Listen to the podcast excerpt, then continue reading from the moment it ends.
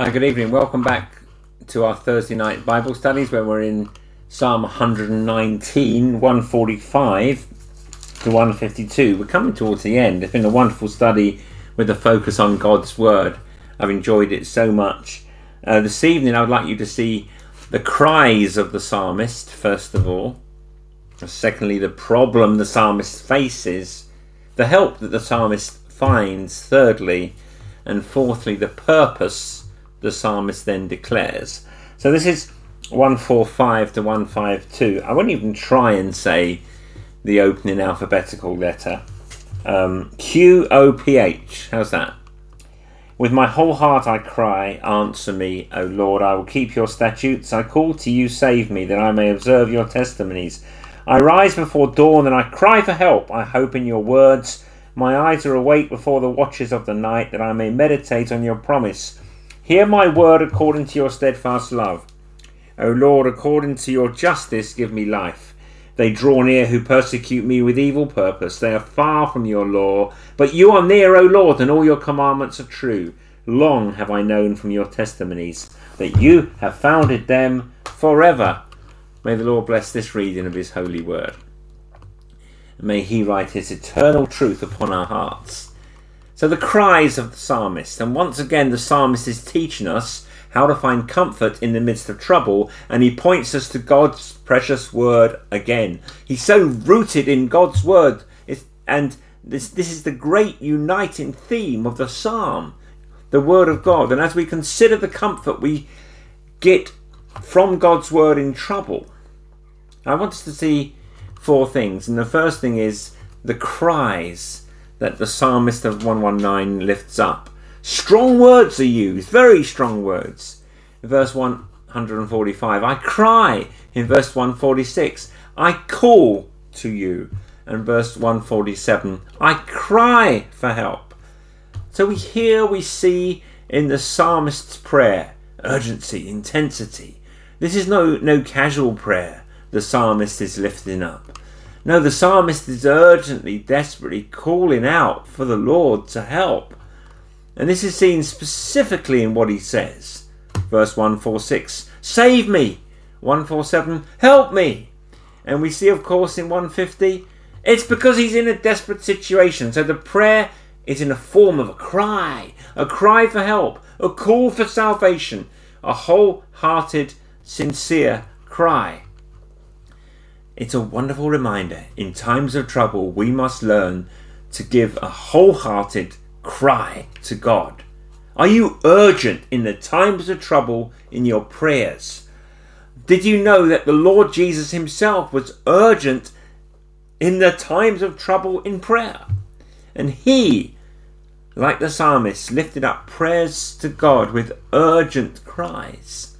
Let's look at Jesus as a model of urgent prayer if you have your Bible with you this evening, turn to Hebrews 5 in the New Testament. Hebrews 5 and verse 7. In the days of his flesh, Jesus offered up prayers and supplications with loud cries and tears to him who was able to save him from death, and he was heard because of his reverence.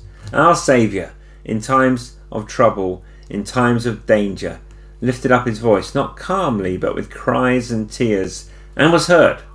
Now, if the Lord Jesus, our Saviour, the Lord, in times of trouble, lifted up his voice with loud cries and tears, so should we. How much more should we? In times of trouble, we must learn to give a wholehearted cry unto Almighty God. I love what William S. Plumer says about this verse.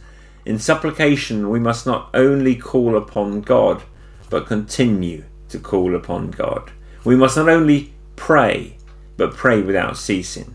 We must not only cry with the voice, but with the holy vehemence of the soul.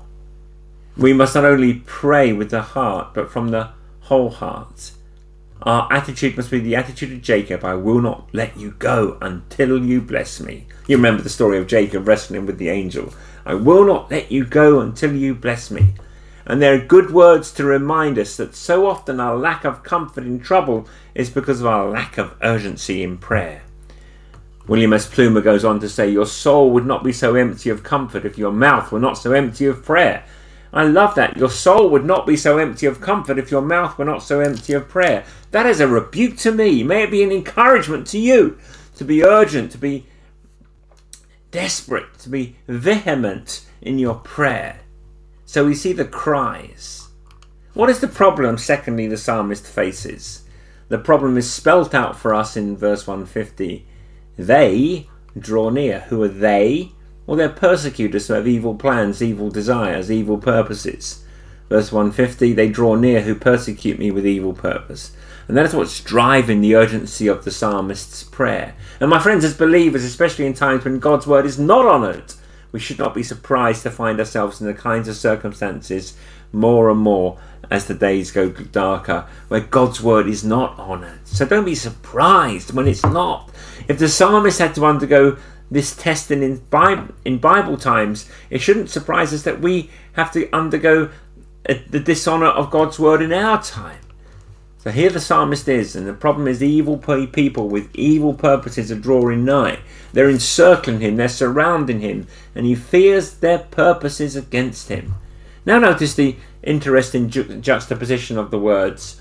Verse 150 They draw near who persecute me with evil purpose. They are far from your law. So, the very reason that they're drawing near to persecute him with evil purposes is because they are far from God's law. They are far from the Word of God. And because they're far from the Word of God, they don't honour the Word of God and they engage in evil purpose against God's people. So, this is the problem. They're drawing near, but they are far from God.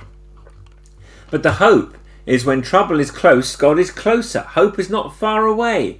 Look at the first words of the next verse, 151 But you are near, O Lord. Now, that's my juxtaposition. Isn't it interesting? They draw near. That's why he is concerned. That's why he is struggling. They are far. They don't honour God's word. They don't pay attention to God's word. They don't fear God. They draw near to do evil things to the psalmist. They are far from God's word. But what is the consolation? In trouble, you are near. God is near. This is the principle, my friends, and it's the second thing that we learn in our passage. When trouble is close, God is closer. When trouble is close, God is closer. When danger surrounds you and draws near, God is closer. Yea, though I walk through the valley of the shadow of death, I will fear no evil, for you are with me. When trouble is nigh, God is nearer. And it is that hope which becomes the help in the problem. Do you believe that? That when those who don't love the Lord, those who don't believe His word, draw nigh to do you harm, they're the ones in danger. Because whether they realize it or not, the Lord is nigh unto you. The armies surrounding Elisha and his servant couldn't see the armies of angels protecting him. When trouble is near, the Lord is nearer. Hallelujah. And thirdly, the help that is the hope of the psalmist. It's spelt out in three parts in verses 151 and 152. The help that is the hope of the psalmist. He's, all, he's already lifted up a prayer in verse 149 on the basis of two things. Hear my voice according to your steadfast love. According to your steadfast love, your loving kindness, your Hesed love, your covenant love. Hear my prayer, Lord, because your loving kindness, because of your Hesed love, your covenant love has been poured out on me, your servant. Hear my voice, O Lord, according to your justice, give me life. He's not saying he's perfect, therefore he deserves justice. He's saying, Now I'm a sinner, Lord, but they don't even care about your word. So in your loving kindness, would you hear me? The psalmist has complete confidence in God's character. He knows God is loving. He knows God is loyal. He knows God is righteous. And he has confidence in lifting up his voice in prayer to him. Hope in God's nearness. If you look at verses 151 and 152, you see three things in particular. The psalmist fastens on for hope, for help in time of trouble. Here it is. Verse 151 But you are near, O Lord, and all your commandments are true. Long have I known from your testimonies that you have founded them forever. There you see it. In trouble, where do you get help? Prayer. Yes. Urgent prayer. Yes. Urgent prayer to God in whose character you trust. He's loving, He is loyal, He is just. And but especially His nearness, the truth of His word, the utter stability, assurance of His word. But you are near, O Lord. Verse 151. The first help the psalmist has is the nearness of the Lord. And secondly, the truthfulness of God's word. All your commandments are true. The word of God is true, it can be trusted. Why is it true? Because God is true. There is no untruth in him. He is not a man that he should lie, and therefore his words may be trusted because he can be trusted. His word can be trusted because he can be trusted.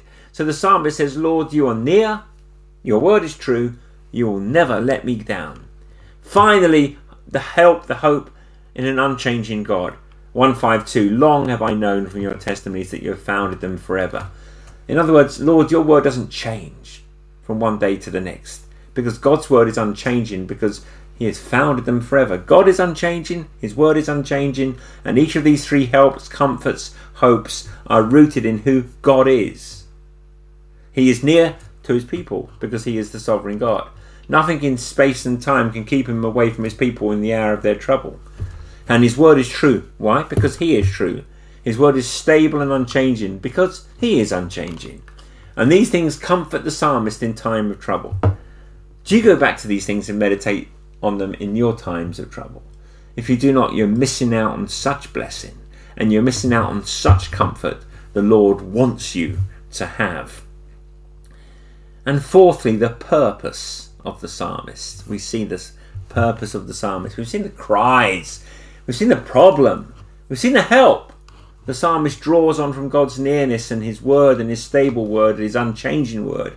But now the psalmist, in, grat- in gratitude for God's deliverance, declares he wants to keep God's word and meditate on his promise. He declares a purpose Lord, because I'm grateful for your deliverance, I want to live the Christian life as a sacrifice of praise. It is interesting in John Calvin's commentary on Psalm 119, he uses Hebrews 13 15 to 16. John Calvin said, David knows that God would have his people live as a sacrifice of praise, and therefore he purposes to praise God in word and deed. And look at what he says. The psalmist 145 With my whole heart I cry, Answer me, O Lord, I will keep your statutes. I call to you, save me, that I may observe your testimonies. I rise before dawn and cry for help. I hope in your words. My eyes are awake before the watches of the night that I may meditate on your promise. Do you see those four things? I will keep your statutes. I will observe your testimonies. I will hope in your words. I will meditate on your promise. In other words, the psalmist is going to devote himself to the study of God's word. He's going to devote himself to the practice of the word of God. And he's going to worship God in word and in deed. He's going to keep the statutes. He's going to observe the testimonies. He's going to hope in God's word and he's going to meditate on God's promises. In other words, God's deliverance of the psalmist fuels his desire to live the Christian life as a sacrifice of praise. Have you ever had that experience yourself? I know what it means for the Lord to give me an unexpected deliverance. I have been in a place I did not think I would come out of and in a way that only God can do. He saves me, and it made me want to live for Him, to tell of His wonderful good news, and to live as a sacrifice of praise. And that is what the psalmist is saying, and that should be our response to the Lord's mercy and deliverance in times of trouble. We should, in gratitude, want to live lives as a sacrifice of praise because He has delivered us from trouble. And this whole section teaches us that we find comfort in the midst of danger.